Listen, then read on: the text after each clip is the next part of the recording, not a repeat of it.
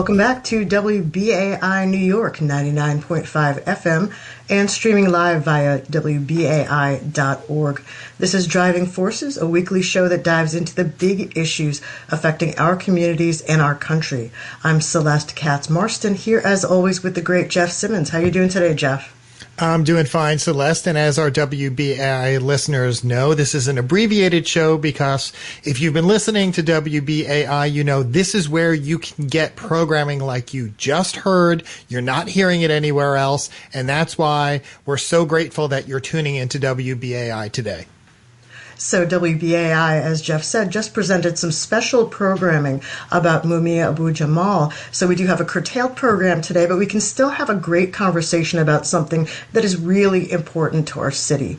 As part of our 2020 series, New York in Crisis, WBAI's Coronavirus Diary, we checked in with the community organization New York City Relief on how COVID 19 and the pandemic was affecting the city's homeless population. So our engineer, Reggie, is going to to play that interview with the former organization leader Juan Galloway, and then we will be back to get a live update from New York City Relief. Let's hear that clip.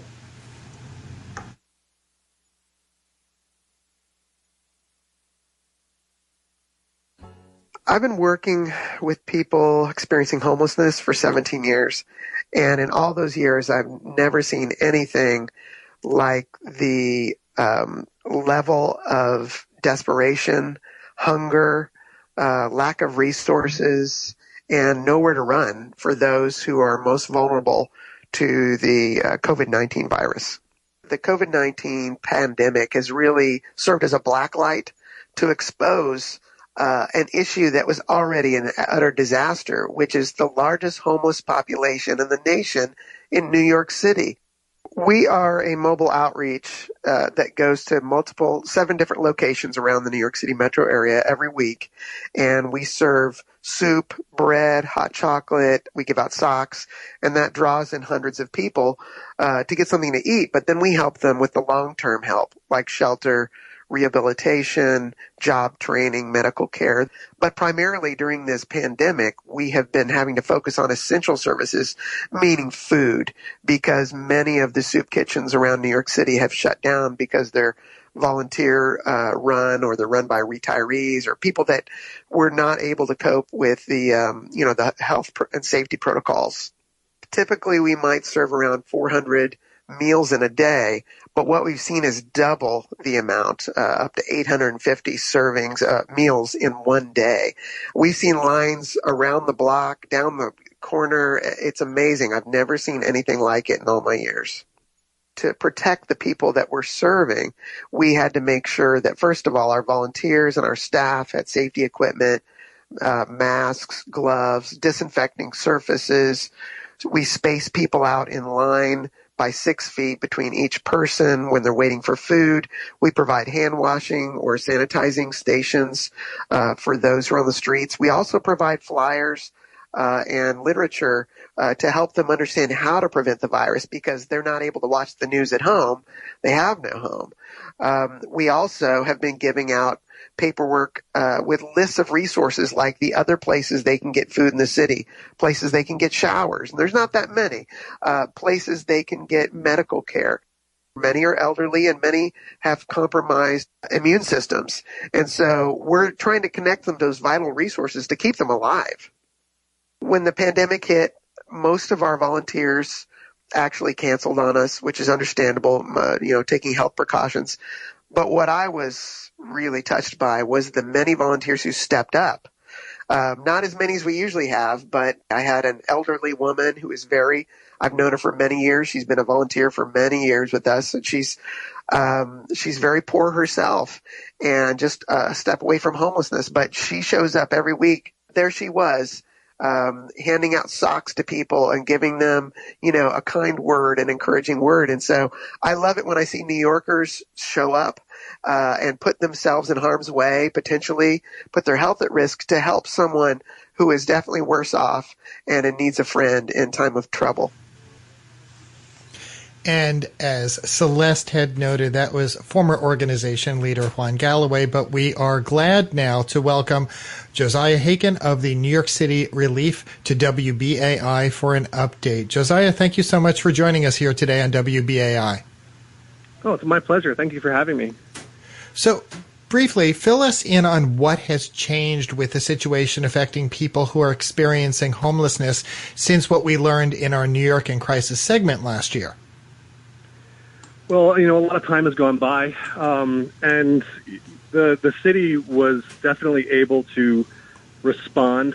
Um, I think initially the crisis obviously caught everybody off guard, um, and you know when when people kind of left the city and uh, everything shut down and, and all the soup kitchens and uh, pantries, or at least a third of them, closed up. Um, over time, everyone was uh, able to respond and, and increase the response. And it was really encouraging to see the city, uh, for example, provide uh, school meals to everybody from not only kids but also adults and, and people who are experiencing homelessness. And um, and there's a lot of organizations that uh, sort of banded together um, to to respond to the needs. So one of the most encouraging things I've seen over the last year is just the response of nonprofits and uh, city agencies and, and leadership that allowed us all to kind of collectively pool our resources and, and work together to respond to the crisis that we were dealing with.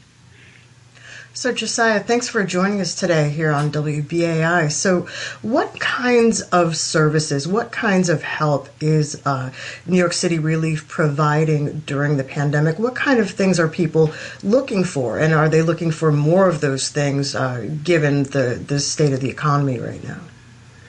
Yeah, so we're we're providing we're continuing to provide emergency meals. Um, obviously, people are hungry every day, right? Uh, you you get fed once, but you're going to be hungry again.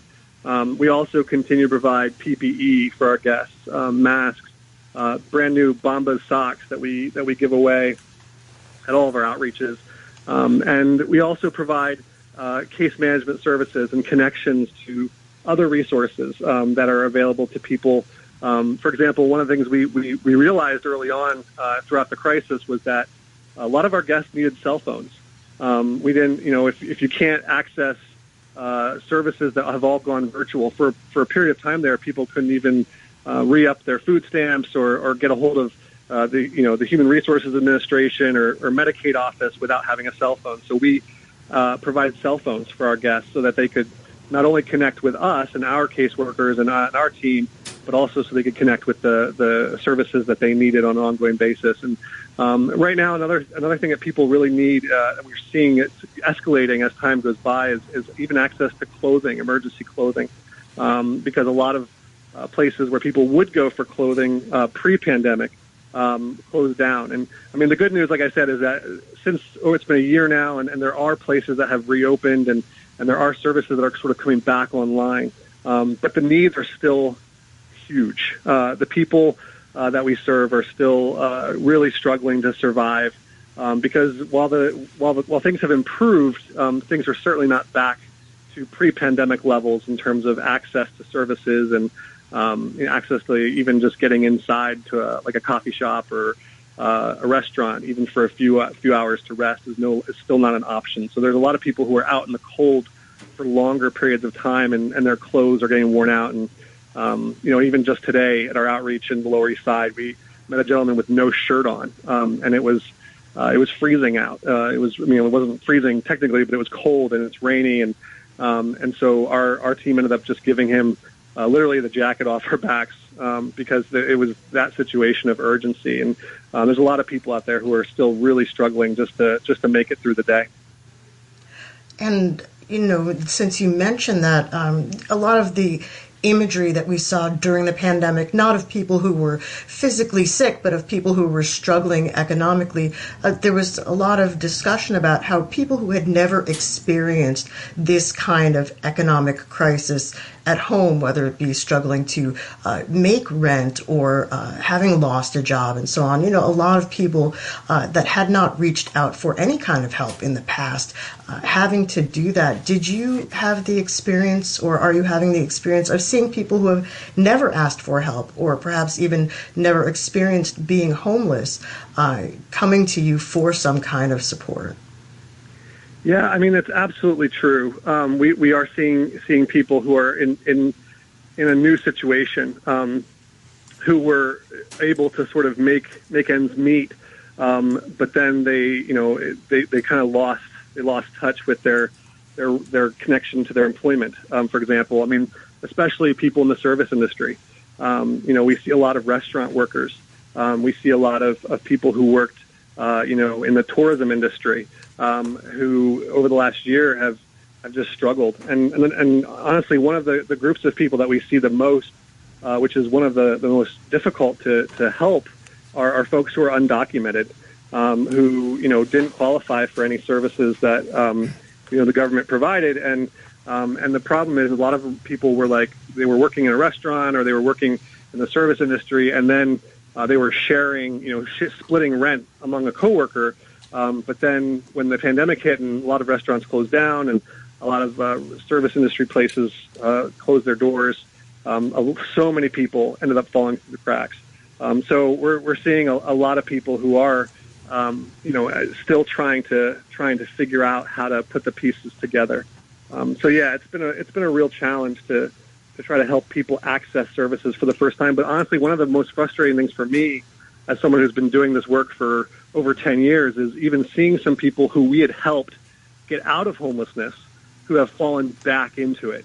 Um, and, and that's, that's really disheartening is when you, you know, you've been able to see someone make progress and see someone kind of, you know, get that job and, and get off the street, but then only to have this sort of the legs cut out from underneath them um, through this pandemic. That's been, that's been really difficult to see as well. And Josiah, this is Jeff. I'm glad that you had mentioned that about undocumented. I work with a number of nonprofits, including uh, one organization that assists those experiencing homelessness. And one of the uh, things that they've encountered over this last year even though there have been eviction moratoria, have been the number of undocumented coming to them where they've been threatened by landlords that they would be exposed if they did not pay their rent, which put them in the worst type of situation. I want to segue over to uh, something uh, that Celeste has brought up with me, which is that uh, amid the pandemic, it's been difficult for organizations to find people to volunteer. Volunteer programs have had to also adjust amid the pandemic. What does your volunteer situation look like now, and what do you expect as more New Yorkers get vaccinated?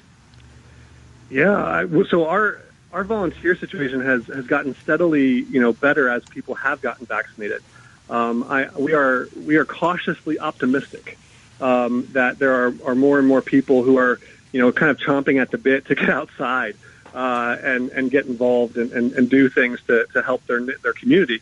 Um, so we, you know, we're seeing our volunteer numbers start to start to trend upwards, um, but that's relative to like the pandemic levels, right? So, um, you know, it's it's certainly certainly not what it was before uh, before March of 2020 by any means.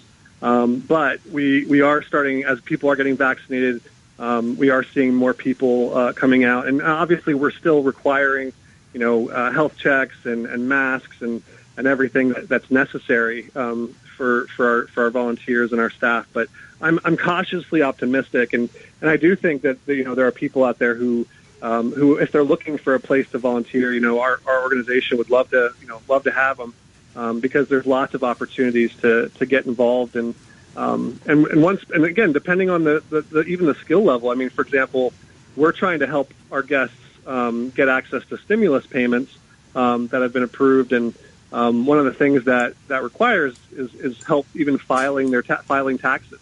Um, so we, we're also looking for sort of spe- a specialized labor force uh, of people who are able to help in, in specific areas who you know, a year ago when I reached out for volunteers to help with the, the first stimulus, the first round of stimulus, we got we got crickets. There was nobody who was able to come out because as soon as they found out it was in person, they're like, yeah, we can't help you with that. Um, but now we're we're starting to see more people respond, and it's but you know as the needs you know continue to to evolve and as the, the services continue to, to, to change, we're, we're definitely looking for more volunteers and, and more people who can kind of roll up their sleeves and, and help us out. And Josiah, I know that uh, New York City Relief has a, a big event coming up that you've been doing a lot of planning for. How can people find out more about that and find out more about you and the work you do?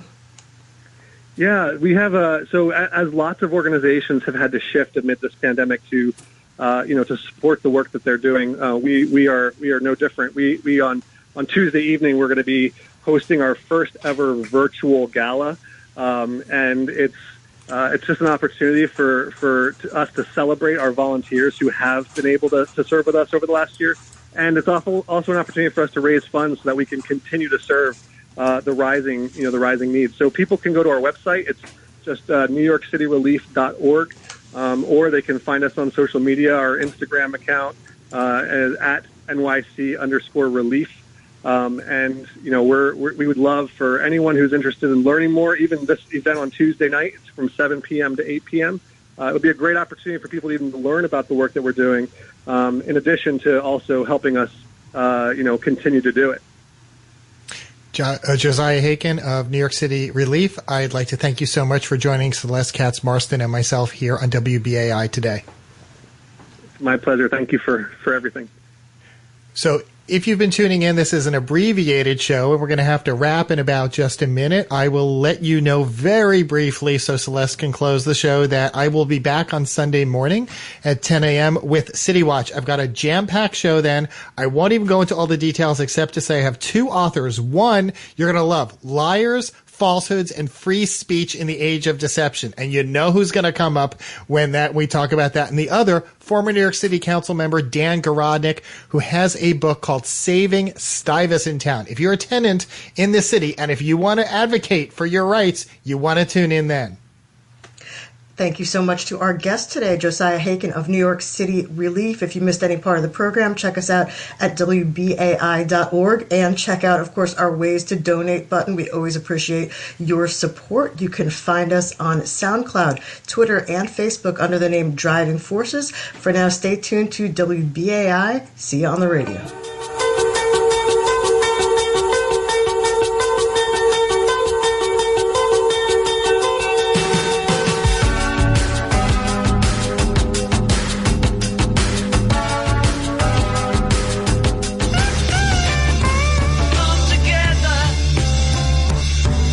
Next WBAI Community Advisory Board meeting will be held on Sunday, April 18, 2021 at 1 p.m. The meeting will be held by teleconference. The call-in number is 623-600-3766. The access number is 963003. Again, the call-in number is 623-600-3766. The access number is 963 003. That date is Sunday, April 18th at 1 p.m. Everyone is welcome to call in and attend the meeting.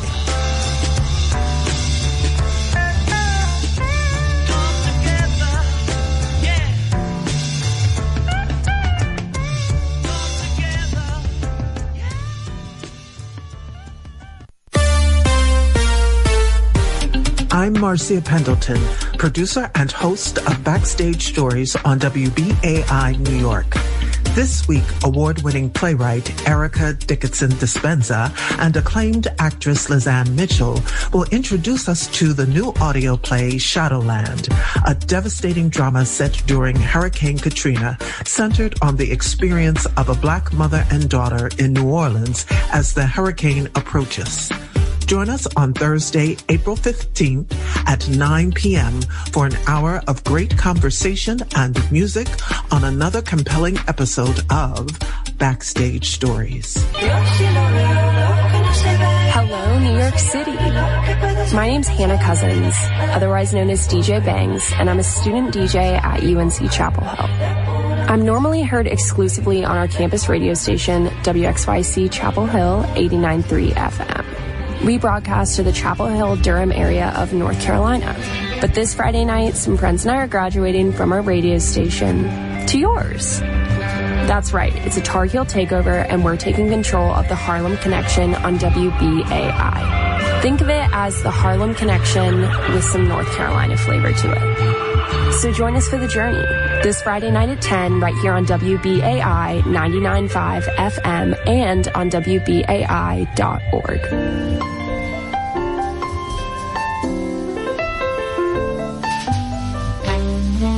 I'm David Rothenberg. I'm on WBAI every Saturday morning. I've been on uh, since, well, forever. Saturday, April 17th, I have a special guest, and I want to alert you about him. His name is Chesa Boudin, and he's the district attorney in San Francisco. He'll be joining me, and his story is as different from any other district attorney in the history of criminal justice in the United States. I go on at 8 o'clock Saturday morning. Jessica will be on with me about 9, and I invite you to join us. Look forward to seeing you or having you hear us Saturday, April 17th.